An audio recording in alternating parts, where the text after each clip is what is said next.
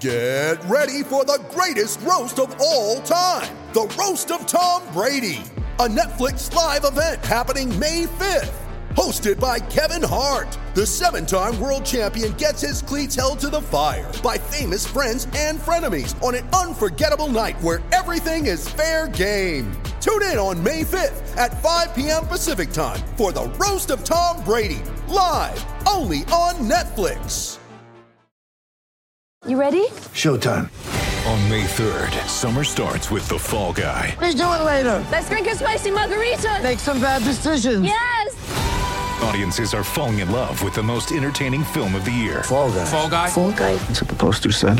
See Ryan Gosling and Emily Blunt in the movie critics say exists to make you happy. Trying to make it out? Nope. Because I don't either. It's not what I'm into right now. What are you into? Talking. Yeah. The Fall Guy. Only in theaters May 3rd. Rated PG 13. This is the Hockey Podcast Network, your home for hockey talk on every team in the NHL.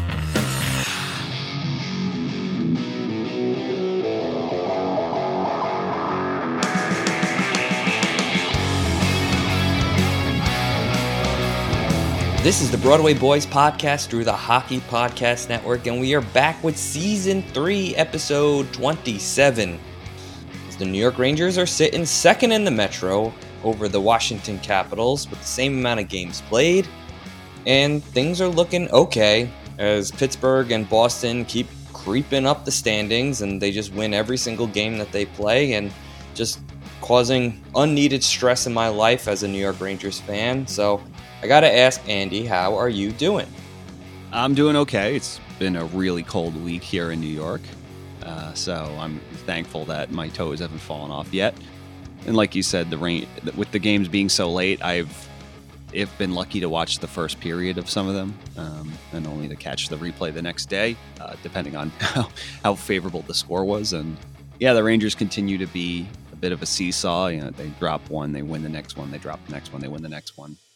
So hopefully it, that should mean they're due for a win uh, against the Sharks. But they're their Sharks are tough out, man. They're a tough team right now. Um, so yeah, uh, luckily they like you said they banked all those points early, so they're sitting pretty in the second spot in in the division. But uh, Pittsburgh coming in, in real hot and real fast, and with games in hand. Uh, so I wouldn't be surprised to see the Rangers slip down a little bit, but hey, you know, they banked all those points early. And now that they're going through some hardship with uh, guys in and out of COVID protocol and just not being able to, some roster experimentation with uh, the taxi squad and guys from Hartford. Uh, yeah, I think they're they at least put themselves in a good position to weather a little adversity in a storm. And so even if for the next little while while they're hurt, they play around 500 hockey, you're not worrying too much. You know, you see they could obviously uh, slip in the standings, but you just as long as they're in a playoff spot, that's all I really care about. I don't care if they win the division or if they sneak in the last wild card spot. I just would like them to make the playoffs. So, Yeah, you and I spoke about this a little bit earlier today. Looking at the New York Rangers, the only spot I personally wouldn't want is the second wild card. I just think drawing Carolina in the first round would just be really, really tough. Like we said last podcast, Carolina is one of the most balanced, you know, well put together teams in the National Hockey League. And excuse me, given the New York Rangers history against them, recent history against them in the bubble, where they just like embarrassed us, where we didn't even look like we belonged in the NHL, I just really worry about, you know, that. I don't know, like it, it's probably irrational. Obviously, different, completely different team. Even Carolina's team is different. You know, Tony DeAngelo's on the other side of the ice. Like it, it's it's one of those things where they, that scarred me. I mean that that series really scarred me. It it put a sour taste in my mouth that I don't think the Rangers could ever beat Carolina in the playoffs, and that and that's complete overreaction and and complete emotional meltdown on my part. But there's no way that you could go into a series right now playing the Carolina Hurricanes and feel good at the chan- at the chances that the New York Rangers have of beating them, especially in seven games. I mean, not only do I think the Rangers would lose that series, but they could lose that series in three games. I think the Rangers might not even show up for the fourth game. That's how nervous I am, and that's how big of an impact that last bubble series had an imp- you know had on me personally, Andy. So I know it's an overreaction, but you know, eh, like you mentioned before, you know, if if we the two three and we had to play Washington, I'm fine with that. I'd be a little scared of Pittsburgh. I think Pittsburgh is one of the more sleeping, one of the more dangerous teams, and just a sleeping giant in this league. So uh, the, there's so many scenarios, and you obviously can't pick your poison uh, because you'll regret it in the end. But you know, looking at the the playoff picture is looking. I mean, I, I would imagine the teams are set, but the spots are pretty much up for grabs. With just yeah, just the way things seem like they'll shake out here, it seems like they will play either one of uh, the Canes or I don't, you know, I will Florida end up in that first place in the Atlantic uh, potentially, but obviously the Maple Leafs have, are having a real strong season too. So I also would not be surprised to see them in that spot. Uh, and just with the the way things are going, I just don't think the Rangers are going to fit finish two or three. So yeah, uh, I too am still kind of scarred from that that series because if you remember, the Rangers pretty much uh, owned Carolina in the regular season, and then just obviously when it came time to play a uh, play a playoff brand of hockey, the the Rangers wilted and Carolina did not. And I think that's also compounded by the fact that we haven't faced Carolina yet this season, so you don't really know how they match up yet or how they look. Um, and yeah, it's it's weird. It's where the Rangers came on very strong early in the season, hence why they banked all those points. I feel like other teams are fine, finally like settling into their push and finding their footing, whereas the Rangers are faltering a little bit and stumbling. Um, pro- I would definitely probably rather have it this way, considering the youth on this team and just kind of uh, asserting themselves early and then maybe struggling right now. But uh, yeah, I mean, regardless, uh, I'll be I, like I said, I'll just I just want the Rangers to make the playoffs. I don't necessarily need them to win a round. If they do, that would be awesome. But uh, but yeah, I just don't want it to be demoralizing.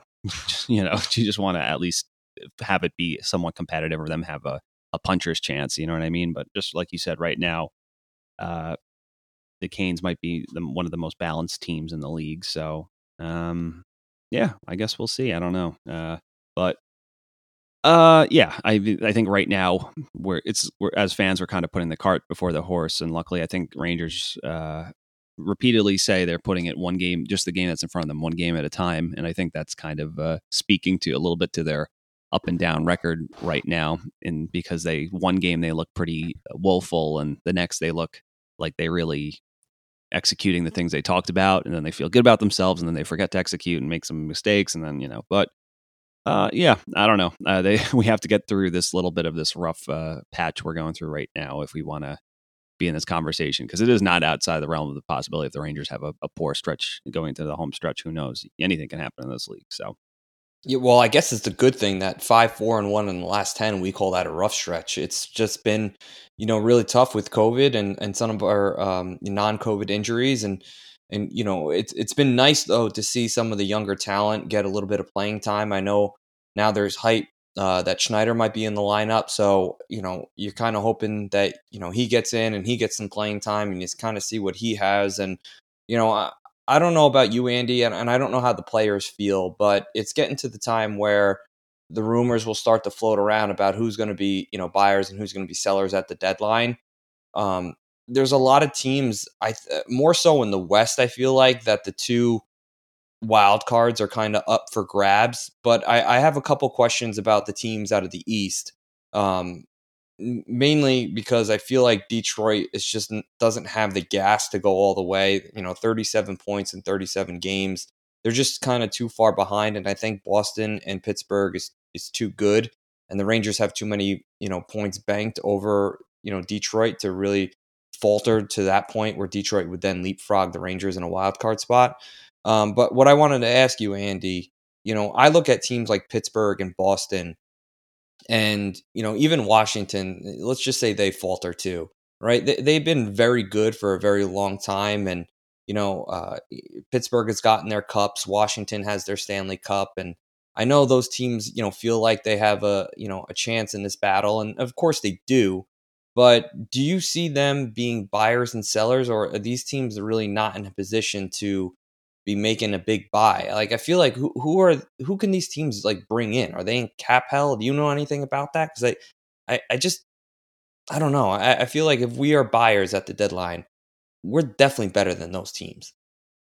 Yeah, you know, it's tough. I mean, in a lot, I would say that based on how a team like Pittsburgh has performed, they just got Malkin back, which I think, based on the fact that they have a very a non-existent farm system, I think for them that is their acquisition that they've put themselves in a good spot, and now they get Evgeny Malkin back. So I I don't I don't think if you see them add anyone, I don't think it's going to come at the cost of like a an expensive like a Tomas Hertl and, and dropping a first round pick. Um, you know, I'm not really too familiar with right now uh, Washington's cap situation. I would imagine they are tight, um, but I could be wrong. You know, I do I do wonder. Uh, you know, the Bruins have signed Tuukka for back for like a million dollars, which obviously helped them. Um, and they they're a team that might look to upgrade in some positions, but uh, again, I'm not really sure. I I just it's I think if I I think the Atlantic is, are the teams that will most likely try to make some things happen. But like you said, I mean, Detroit is technically rebuilding. I don't think they would be stupid enough to um to trade in away any assets right now. I think they see the trajectory they're on. The fact that they're in striking distance is just a testament to you know that their rebuild is kind of humming along. Uh, and yeah, you have to imagine the Flyers understand the writings on the wall here now. But I guess the big, the big, the one team I do look at is the Islanders. I mean, as long as Lou Lamoriello was in charge, I could see them throwing out assets, right, to try to make a push. They have only played 28 games. Um, it's a, it is a, it, it's a hail mary type situation for them. But um, yeah, I would At this point, the Islanders just got to be happy with completing a full season. well, yeah, exactly. You know, they've they, listen. They they should be happy because they're in th- not happy, but so they're in 13th place with 26 points uh, above. Their tie with Buffalo was 26 points. The only difference is the Islanders have played 28 games and Buffalo has played uh, 35. So, and somehow Buffalo is ahead of the Senators, who've only played 29 games. In fairness, so they'll probably pull ahead of them, and the Canadiens, who have played 34 games and have 18 points. Man, man, oh man, are the Canadiens bad this year? Um, but you know, I guess they get a shot at Shane Wright or uh, you know Brad Lambert or some one of those uh, characters. Um, but yeah, I mean, as for I could see, you know, Carolina has been pretty shrewd the last few seasons. I do wonder if they'll add. Um, uh, but again, they're so balanced. It's just like, what are you really need more of there? You know. So, and I know their their owner is a notorious cheapskate. So I don't know. Maybe they just stand pat. Uh, I think the West is a little bit more wide open. You'll probably see a lot more buyers out coming from out west. I mean, uh, I would imagine that Edmonton clearly is probably going to sign Evander Kane here today. So uh, they are desperately trying to make the playoffs. They're only, I think, two points out right now, and they actually have games in hand on the Sharks in that last wild card spot. But uh, yeah, like I, right now, LA's in third in the Pacific. So, I mean, they're a team that'll probably try to add considering their youth and they have some stuff to play with. Um, the Ducks, uh, yeah, I don't know. I feel like the, it's so early in the Ducks rebuild. I don't know if they have the stomach to trade assets considering where they are. Um, you know, if anything, I still think they end up moving a guy like Hampus Lindholm. But whether that comes now or comes in the offseason, I don't know. But yeah, I think Vegas has no cap. They're getting Eichel. They're going to have to trade some players away just to make the salary work, apparently. So, but yeah, then that leaves obviously the the Preds, uh, who surprisingly, you know, are at the top of the Central, which is pretty wild to me. But you know, they've been playing good hockey recently, and I think a lot of people had them written out like they were finally going to peter out, and they've really uh, come together. And Josi's having an excellent season, and uh, yeah, they won. Uh, they uh, they won an OT against uh, the Abs the other night. It was pretty impressive. So um, yeah, they're they're a good team. So the Abs, the Blues, and the Preds, I could all see them trying to bolster their rosters. So yeah, I think it, it's easier to predict more buying going on in in the Western uh, Conference. But uh, yeah, again, you say that, and then some GM decides, you know what, I'm going for it. I'm going rogue, or some GM says, you know what, we've done enough. We're going to kind of stand pat. And uh, even though they're adding Evander Kane, I am now seeing that there was a quote from from uh, Ken Holland saying that, like, for the most part, he thinks the answer is in the room and he's probably not going to trade away a first round pick. So but we'll see. I mean, you know, guys like Kessel will be floating around. Uh, you have to wonder what happens with Claude Giroux.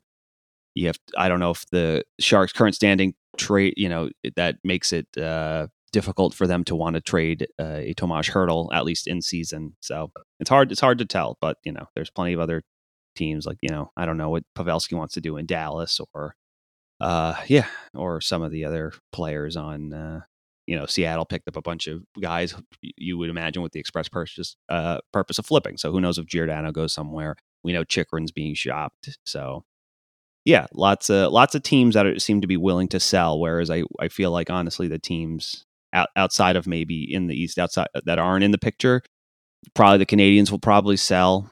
Um, Ottawa maybe will will let a Connor Brown walk or or you know flip him, but the fly yeah the Flyers and the Canadiens are the only ones who I think are really like you know we need to start selling here because we need to we have to retool our team. Yeah, yeah, it's just you know, it, it's so it's so weird. Just I feel like this year more than ever, and I, I maybe it's just because we had the two kind of pandemic weird seasons, and and here we are in the first full 82 game season that we've had in a while. It just feels like there's a new chapter in the NHL right now, and it's it's getting interesting to see some of these teams that you like. I you know we we both have kind of written off. You know, the Panthers are you know one of the better teams in the NHL. Uh, Carolina Hurricanes are now, you know, a, like a Stanley Cup favorite. You have, you know, the West is just a crapshoot now. You know, with Nashville stepping up, uh, you know, Vegas is a contender after making it to the Stanley Cup final and then kind of petering out a little bit. The Ducks are involved. LA's involved. Minnesota's involved. You know, San Jose kind of making a resurgence here. You know, in the middle of this season.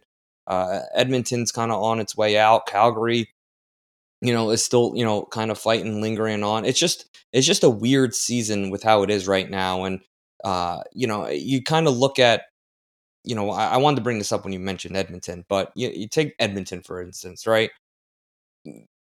For me, if I'm Connor McDavid, and I know it's obviously different if you're signed to this team, you're part of this organization, you're the face of the franchise, you've grown an attachment to the the community I I just feel like if I'm Connor McDavid, it's over after this year. Like I'm done. Like we've done nothing since I've gotten here. You've given me nothing. We have one line and everything's just been a shit show ever since.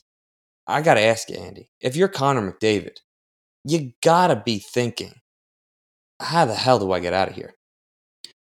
Yeah, I mean, if they don't make the playoffs this year, and we said this last year and it didn't happen. But again, they made you know they bring in Ken Holland and he makes all these promises like, no, we're going for it, we're going to find it, and we'll figure it out. And then they make a bunch of dumb acquisitions like Duncan Keith and you know I don't know they yes they bring in Hyman which is good, but they're they don't do nothing to to since Connor's been there.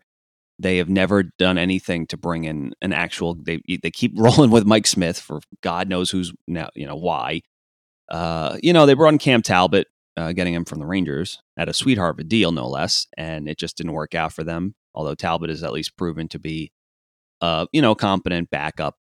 You know, we know now that he's probably not a starter, uh, starting material. Although he was good early on when he got there, but then he just kind of petered out and had some, you know, troubles. But um, yeah, they they've never gotten him. Uh, you know, they've never given him any depth to work with him and Leon. They have never you know, they gave Darnell Nurse, uh, Cale Makar, and Adam Fox money. like, I, you know, it's just, it just continues to, you know, boggle the mind. They traded away Taylor Hall for Adam Larsson years, ago, you know, all the, the many moons ago. It's just at every point they've just have it. They've failed to to do things that you know when you have Leon Draisaitl and Connor McDavid, you don't need as much as other teams. You know what I mean? You can you can either stack them when you need a goal, you put them on the same power play, and your power play is all, already always taken care of, really. And then you just try to play them on separate lines, you know, and let them, you know. And yes, they've had good players like Nuge and Hyman, and but you know, they obviously a lot of it was made of when they when they lost to the Rangers the other night, where how they were just pumping Ryan Strome tires, and how McDavid was so upset about it because Strome was such a clearly such a a, a fun loving guy in that room, and how good he's played here, and he was just kind of he was basically just having the worst shooting percentage uh, season of his career. So you know, and Ryan Ryan Spooner came in to the Rangers on a, a shooting you know, PDO bender. So perfect, uh, you know, swap by Gorton while the the getting was good. But yeah, it's just they uh, at this point, you know, he's you know Connor's 24 years old. Um, he just turned 24 a couple days ago, right? Or no, I'm sorry. He, tomorrow's his birthday. He turns 25 tomorrow. Uh, so you know he's gonna be 25 years old. Like five, five year, you'd be five years away from turning 30, and you haven't had any deep runs in your career. Crosby had already won a cup by this time, right? I think So, he mean, already he I think he's only won Yeah, one man. series and I they I forgot they beat the Sharks one random year. Like oh like oh great. Like, I mean, I wrote an article for Who- the Morning Skate, wrote a blog for them and I wrote, you know, the NHL uh McDavid you know, th- it's a problem basically for the NHL that McDavid hasn't been successful in the postseason. Like it's a Yeah. problem for the NHL because this is a guy you want playing in the Stanley Cup final. Like this is who you want to see. You want to see, you know, McDavid versus Ovechkin, like oh, McDavid versus, you know, Crosby, you know, you know, that's what the NHL needs. And the fact that he can't get there because he plays for an incompetent organization is not good for the league. You know, it's you know, you don't want LeBron James not making it to the NBA finals. Like he's good for the game. Love it or hate it, you you want him there. And it's just it's such a shame and and in the blog I wrote that he never won a series and it's because I totally forgot that he won one series and like I'm like you're proving my point. He's won one series and that's what you're arguing. Like this is the point I'm making is that it, he's just forgettable. He's just good for 82 games and then you can forget the postseason because he's irrelevant. And it's just sad, Andy. It's, it's I- mean, completely I think one of the things is that, especially being, and they talked about this when Crosby was kind of in his prime. We know Crosby's probably going to retire with the Pittsburgh Penguins. You know what I mean? They're they're Right. still looking competitive to this day. He's his legacy there is kind of cemented. Um, and it's you just don't with him being from Nova Scotia, you never felt this like, oh, he has to play for the Maple Leafs type thing that you kind of had with some other Ontario born guys or, you know, Auston Matthews will one day play for the Arizona Coyotes. You can already book it. But I don't know. With Connor, I think it's hard being the best player in the world because the guy trading you, if he wants to keep his job, has to get absolute value for you if you're the best player in the league. And it's such a steep price tag because Connor, uh, if you're trading 20, the 25 year old best player in the world, you have to get the equivalent of maybe, and I, I, don't talk to me about like, it, you can't use the Wayne Gretzky trade as a co- comparable because a lot of that was also getting an influx of money as well, which is different now. Te- you know, the teams that are paying for Connor with the salary cap, it's not about getting like cash up front. It's not like to pat You're not padding your pockets by you know like Peter Pocklington in Edmonton. Uh, you you need to get the equivalent of at least like four or five first rounders. You know what I mean? Like if the Rangers wanted to do it, you know, Kakko goes, Lafreniere goes. Uh, Zibanejad probably has a no trade clause, right? So he can't go. Um, I don't know. Everyone who's not staple to the ground, you probably Schneider probably would go, or potentially K'Andre Miller. You know, you're Kravtsov. you cra- you know, Kravtsov and probably a first on top of that. So it's just like it's like a ridic the the the cost would be ridiculous. You know what I mean? And I still the don't Ra- the Rangers, they I, and I would say the Ranger. What's up? and I What don't even think Edmonton wins on that. You're you're trading away the best player, Best player, put on exact- And that's that's, the ever put on problem. Yeah, and that's the, and that hence the problem because it's an unwinnable trade, and anything close to a ridiculous overpayment is, you know, I mean, if I look at the teams that could maybe make it work, it's probably the Rangers, uh, Carolina potentially, and maybe LA in terms of the number of sheer assets or maybe the Ottawa Senators. I don't know. Although, do, does Edmonton want to trade McDavid to the Ottawa? So the league would would would say would try to facilitate Connor coming uh, stateside. It would be pretty interesting to see Jack versus Connor in L.A. and and uh, Vegas. I will say that. Um, I wouldn't Yeah. like it, but But yeah, it would be very funny if, much like Gretzky, uh, Connor got traded to the LA Kings. But uh, yeah, man, I mean, it's just again, it's you can't. There's it's almost like an unwinnable trade for Ken Holland, and you know, I think when you're trading him, you basically, I don't know, you'd have to hope. I don't know what his relationship is like with ownership there because it's kind of, I don't know, it can usually be a death knell for your career if you let it get if it, you let it get to the point where Connor McDavid requests a trade on your watch. Like, I don't know what that says about your job security. I mean, if if he's it, it, the job security should be gone. Like there should be no security. Given with the way Edmonton is right now, if he, Connor wants to leave, it, it, that that should be the least shocking thing to happen in Edmonton this season. If Connor's like, you know what, I'm done. I'm 25.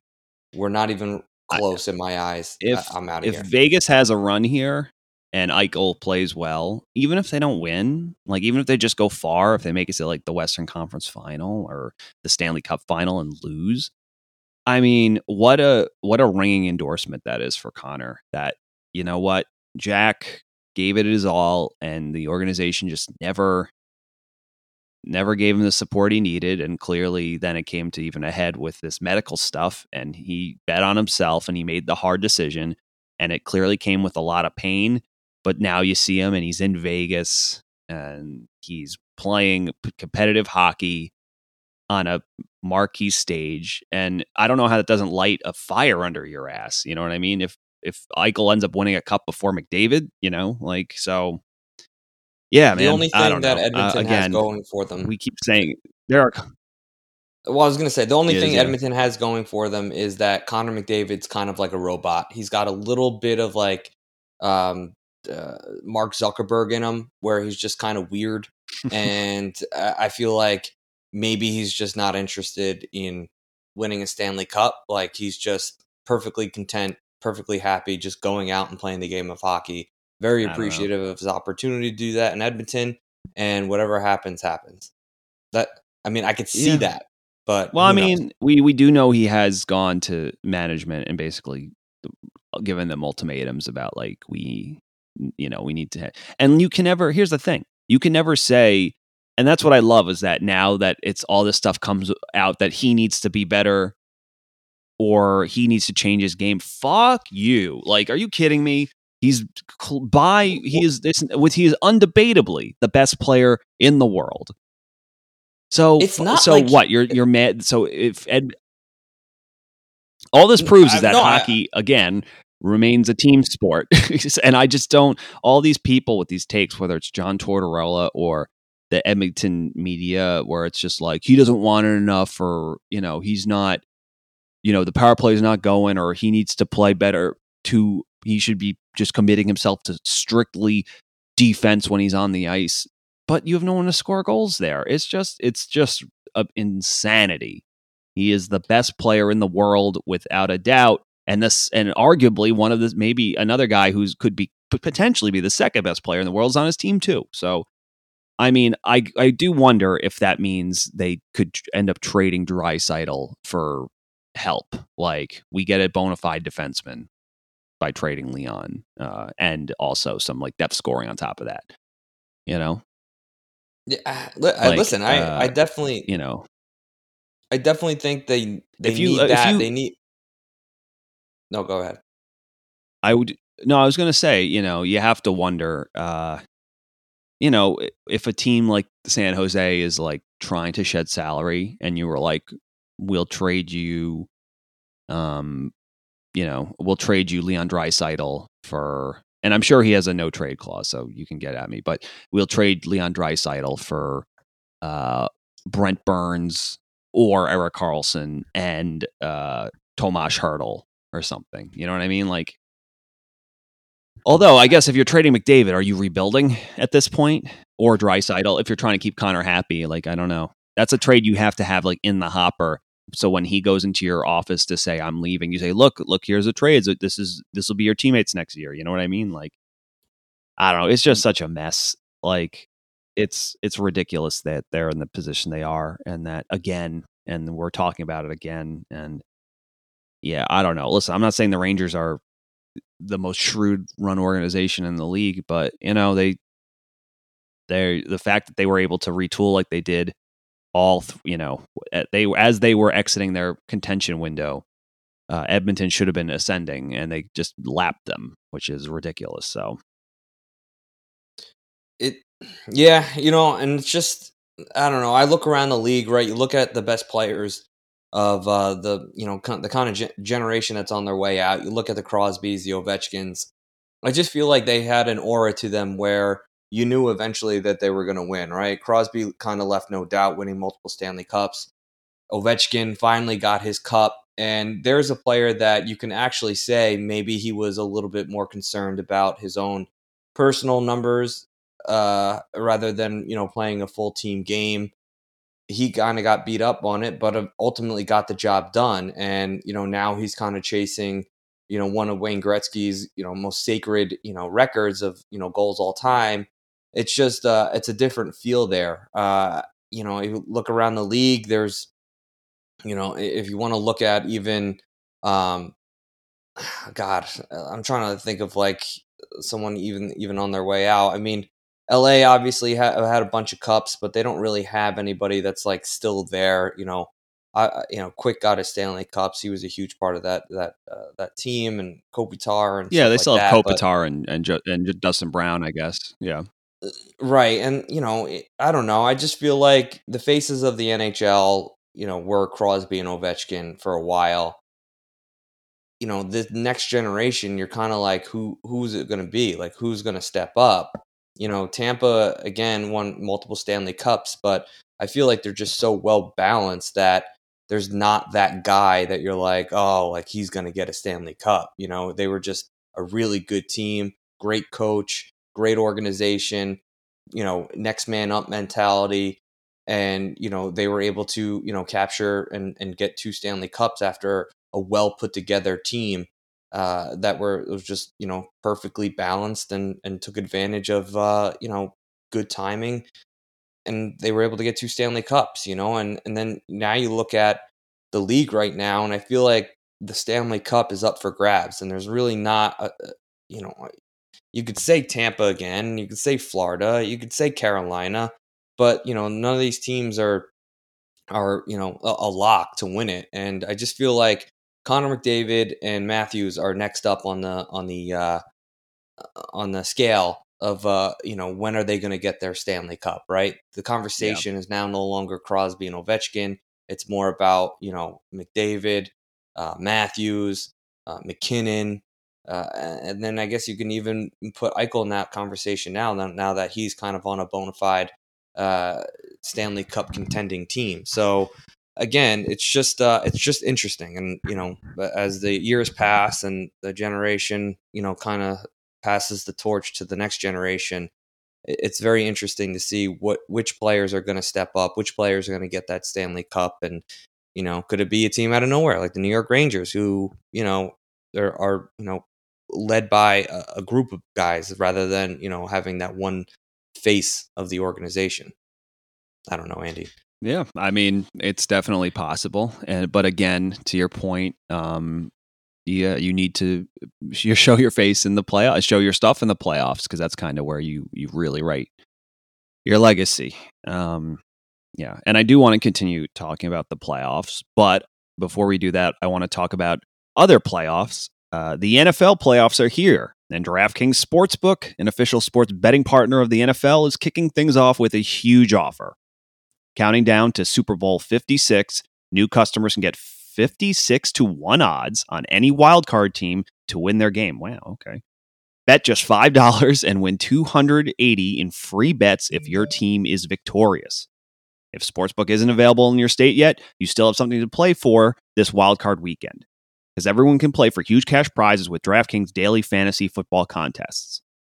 All you have to do is download the DraftKings Sportsbook app now, use promo code THPN, as in the Hockey Podcast Network, and get 56 to 1 odds on any NFL team. Again, bet just $5 and win 280 in free bets if your team wins. And that's with promo code THPN this wildcard weekend at DraftKings Sportsbook, an official sports betting partner of the NFL. You must be 21 or older to enter. New Jersey, Indiana, or Pennsylvania only. New customers only. Minimum $5 deposit and $1 wager required. One per customer. Restrictions apply. See DraftKings.com slash sportsbook for details. And if you have a gambling problem, please call 1 800 Gambler. Thank you, James, for uh, bearing with me for my DraftKings uh, promo code Read of the Week. Um, yeah, as we're recording this, I feel like uh, Rangers related news is dropping every second. I mean, although at the moment things seem to be quiet, we have uh, additions to the taxi squad. Uh, Justin Richards was recalled for the taxi squad today. I don't know if that means he'll play. I don't know why we've seen guys kind of shuffle in or out. Are they paper transactions? Are they financial transactions? I'm not really sure, but I think obviously I do want to talk about the biggest news for right uh, for the moment is that the Rangers have sent down Nils Lundkvist to the AHL and they've recalled Braden Schneider. So I did want to get your thoughts on this move. Do you think it's the wrong move? Do you think it's the right move? Uh, how how are your thoughts on how this is all uh, playing out right now? Yeah, you know, I kind of like it, you know, and you know, I hope Nils doesn't take it personal, as in, you know, he's just not good enough to play at this level. I just think if the Rangers are going to experiment with some of the other younger defensemen, and listen, the Rangers are also a business and they have a ton of assets, and they kind of need to see what they have in each of these assets. Now, does that put pressure on the players to kind of step up and and maybe uh, put themselves in a position where the organization doesn't see that they're a multi-year project to step in. Yeah, kind of does a little bit, but I think everyone saw Nils for exactly what he was. I, I think everyone knows that the talent is there. It's just uh, it's tough when you're putting some of these young assets uh, and prospects on the third pairing with honestly guys that probably shouldn't be playing in the NHL and Nemeth and Tinordi and, and Hajek and it's it's got it's tough on them. But at the same time, if you want to develop, it's better to develop playing 25 minutes a night in the AHL than it is to play 10 minutes in the NHL with a guy that kind of stinks. So for me, I look at it as that they didn't lose trust in him. It's just that they kind of want to rotate these guys in and out, see what they got out of some of them, and it's important for them to you know to keep complain keep playing minutes. It's not going to do him any good playing on a taxi squad or kind of riding the bench and and being that seventh man waiting for an injury to happen or a COVID situation to happen. You know those those kids need to play, and you know I, I don't know how you feel, Andy, but you know I feel like a lot of fans these days are just so impatient that they you know automatically write off getting sent to the AHL as almost punishment where realistically it's kind of a reward right? They want to see you play. They want you to be a part of the organization. It's just that you know eh, there's no purpose in you playing 10 minutes a night and struggling where you can you know play 25 minutes be a leader and kind of develop your game and find your game and get comfortable again. So uh, for me it's a, a good thing. I don't even i'm not even thinking twice about it. He'll be back for sure, unless he gets traded in some big trade, and that will be an unfortunate, uh, you know, asset that the Rangers have to let go. So, um, yeah, it's it's a good problem to have, but unfortunately, individually, it's it's tough on these players. So, uh, you know, I, I think he'll be back though. Yeah, you know, it's definitely interesting that they kept uh, Jones on the taxi squad up. But yeah, I, I agree that at this point, if this was always the plan, then that's great. You know, you get Nils some time early. Uh, I think Nils. I don't think he equated uh, equated acquitted himself poorly at all here with the Rangers. I think he looked pretty much like a young uh, green defenseman, kind of learning the ropes. And there was times where he started looking like he was looking better, and then he was out with like a little injury, and then he came back, and it was kind of started and stopped. And it just, yeah, I think he had one poor showing, especially, and I think it was with uh, you know, I'm sure it was with Libor Hajek or Nemeth or something who hasn't exactly done much to insulate him or Tinordi for that matter. And yeah, I just think send him down to Hartford and let him do exactly what Jack Zach Jones did and Schneider did, and just play play minutes, play minute. You know, when instead of like, all right, penalty killing times here, we're, we're leaving you on the bench. Go kill penalties, play none the first power play, get your swagger up. You know, just play the game at a speed that's a little bit more manageable for you, and just get better. And uh, obviously now that Schneider's here, I w- cannot wait to see him in action. Um, I again, I don't know what help it does to staple him next to Patrik Nemeth, right, or even worse, like a Tinordi. Um, but yeah, you have to wonder at some point will we see Jones and Schneider on a pairing together, especially if if Schneider looks. Uh, we know Jones is comfortable playing either side, so if Schneider looks comfortable on you know on the right, does that mean they're going to put uh, Zach Jones on the left? I'm not sure, but again, I hope we see that. That's kind of fan casting, but uh, yeah, we'll see. Schneider obviously is a little bit more physically suited for the NHL, but he's still young and he's still very green. So yeah, who knows how he'll how he'll seem? You know, from the preseason games early on, he looked pretty solid. You know, not, not nothing world beating, but he just looked kind of steady Eddie and with occasional heavy hit. You know, so and I mean, I the good thing is having that presence that like much like Trouba, you have to keep your head up when he's out there. Having that on two pairings, especially if you're getting hit more frequently from more physical defensemen, it kind of make yeah makes things makes you think twice. So who knows? That's his biggest uh, one of his biggest assets. So hopefully we get to see it here at the NHL level. We already know he's a, a very good skater for his size. And uh, yeah, that he's got a little bit of a physical edge. So I'm excited to see how he acquits himself. But again, I hope, you know, if you put him, you stick him with uh, Nemeth or Tinordi, I'm not expecting him to look all that great. But who knows? Maybe he looks, for whatever reason, he looks comfortable and steady with them and it, it works out. So, but we'll see. I got two questions for you, Andy. Go ahead. All right. So part one of this question is, you know, obviously we spoke about the Rangers possibly, make, well, definitely will end up probably making a move at the trade deadline. With Schneider getting called up, and obviously Jones is playing a little bit here and there, and uh, Nils started the season, goes to the AHL. Do you think that one of those three players will be traded? And management is kind of getting a glimpse at all three players, and they have to make a decision of who they feel most comfortable letting go in a trade? Uh, I think one of Jones and or Lundkvist is getting traded. Uh, I don't think Schneider's getting traded. Schneider is a six foot plus defenseman who skates well from Saskatoon, who likes to throw hits. So when they, they you know they can't see anything the amount of lubriderm that's like floating around the GM's office with when it comes to when they think about uh, Braden Schneider's future. Um, but I just think in terms of maybe a slightly smaller puck moving defenseman, I think they think there's a redundancy there having both Jones and uh, Lundkvist. And not and listen, Lundkvist might will probably maybe end up playing at six foot, potentially six one, probably one eighty in the NHL, one eighty five. But and he's shown that he's for his age, he can actually be pretty strong and solid. But uh, again, I think yeah, I just think that the the Rangers have always had this dream of having a, a core of big yet still mobile and uh, D, you know. So, um, and Schneider definitely fits that to a T. So, yeah, I think it's one of Jones or, or Lundkvist is, uh, you know, will most likely get moved especially for help down the middle. I mean, you know, you, everyone's been saying forever now that the Rangers and LA are great trading partners because the the Kings need defensive prospects, but they have a glut of center prospects, and the Rangers need center prospects, but they have a glut of defensive prospects. So, you know, um, who knows if uh, you know. Uh, if I don't know how willing they are to let one of uh, you know Turcotte, um, you know, come back the other way or a player of that ilk, but who knows, you know? So my second question okay. is obviously the Rangers brought in Nemeth and Tinordi. You know, Tinordi was kind of part of the whole package of the Rangers need to get tougher to play against. He's a a fighter. He'll, you know, it'll be tough to play against, you know, when he gets a chance to be in the lineup. But, you know, and then they have Nemeth, who I think they thought would take the role of like a Brendan Smith and kind of be a mentor to whoever they had uh, as that sixth defenseman, whatever prospect, whether that be Nils or, or Jones.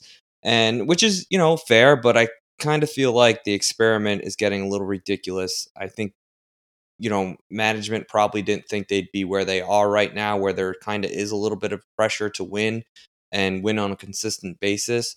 Where, you know, I think fans and, you know, they got to be a little frustrated too. But do you think it, their management might be a little too prideful and even the coaching staff too might be a little too prideful to kind of let a combination of either Jones Nils or Jones Schneider to kind of take over as that bottom pairing defenseman, knowing that our other options really have not been very good of, of late. And, you know, you kind of look at, you know, the game that Hajek had the other night where he was just didn't look like he belonged out there. Nemeth has been more of a problem as of lately, as he, you know, was a little bit more of a steady Eddie in the beginning of the year. Do you think they're too prideful to take those out and kind of just let it be a bunch of kids in that, you know, in that final two spots, or you know, do you think they'll kind of ride out the season at least, uh, you know, either with Nemeth or Tinordi? It's hard to say. I mean, Jarred Tinordi with his seventh defenseman with the Bruins. I just don't. He, I don't. His acquisition and his playing time, I don't understand at all. Nemeth, I understand because he's been good on the PK at times, and there's times he has looked fine. But I don't know how many goals now that I've seen him behind the net for some reason, doing God knows who's, you know, knows what. So you know, I don't, you know, maybe it is pride. Maybe it is, you know, well, you just, you know, all the, the fans on Twitter don't understand what, you know, real defensemen need to do. It might be some of that. Um, uh, yeah, I don't know. I just, I could definitely see Nemeth being a, a staple, and they're just kind of trying to audition who is going to be in that spot next to him, you know?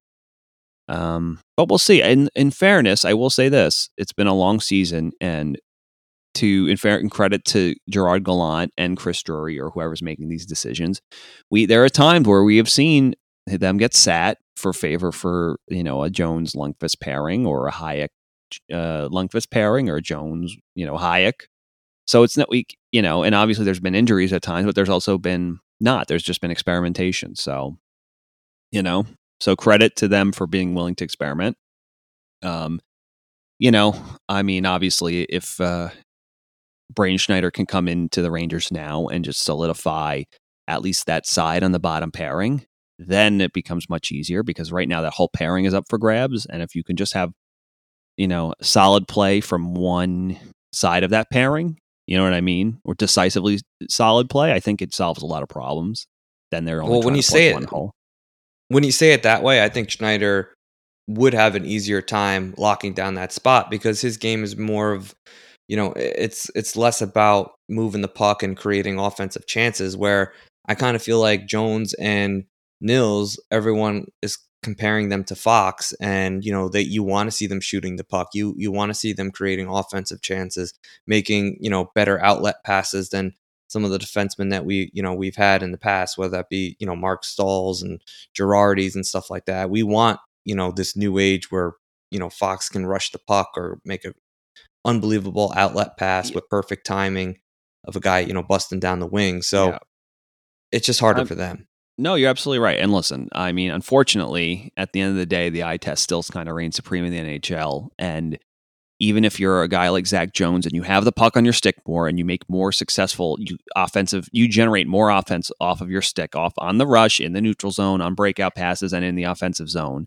But in your own end, you know the powers that be watching see you get shrugged off in a puck battle once or twice or you know maybe unable to to tie up a guy in front then on a deflection or something then that's it lights out. Or but if you're a Nemeth or a Tinordi or hell even Braden Schneider and they see you know you're not making you're not generating as much offense you're not leading the transition as much so you're spending more time in your own end and they see you you know, maybe snuff out a couple of fires with your size and your physicality and rub guys out and maybe let other guys set picks and hold guys on the wall so other players can take the puck and then advance up the ice.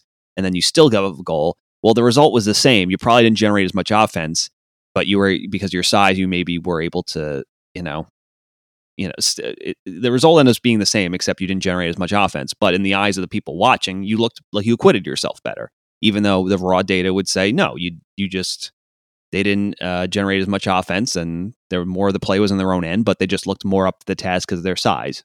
You know what I mean? It's like the whole thing. It's like, well, they throw a lot of hits. It's like, yeah, because they don't have the puck. it's that type of thing. So, you know, um, but again, that's not to say because I, I think Schneider has a pretty good first pass, and I think he can really do well here. And I think, again, uh, I do think it seems that the Rangers so far this season have done a pretty good job with the youngsters. They you know, Kakko and Lafreniere, despite maybe not lighting the world on fire, seem pretty happy with their playing time and what they're doing and don't seem dissuaded. And K'Andre Miller's clearly taken a step. Yes, he still has his gaffes. He's had two pretty bad ones in the la- their last two losses, but uh, he still looking confident. And you know, young players are allowed to make mistakes. That's what they're young players. We have plenty of vets that make mistakes, so why can't young players make mistakes? You know, so um, so yeah, I'm I'm happy that Braden's getting a shot here and an audition, and yeah, hopefully. San Jose are a good team, but they're not exactly world beaters, so it's probably a good uh, venue for them to to try them out in. You know, obviously the the biggest challenge for them was hopefully that at this point their biological clocks have adjusted to West Coast time because uh, the game starts pretty late. So hopefully they have some energy and they don't look as listless as they did like they did versus LA. Thank you for listening to the Broadway Boys podcast. Be sure to follow us on Twitter at Broadway Boys Pod, and please rate, review, and subscribe on Apple Podcasts, Spotify, SoundCloud, or the HockeyPodcastNetwork.com. You're listening to the Hockey Podcast Network on Twitter at HockeyPodNet. New episodes every Monday and Thursday. Download at the HockeyPodcastNetwork.com or wherever you get your podcasts from.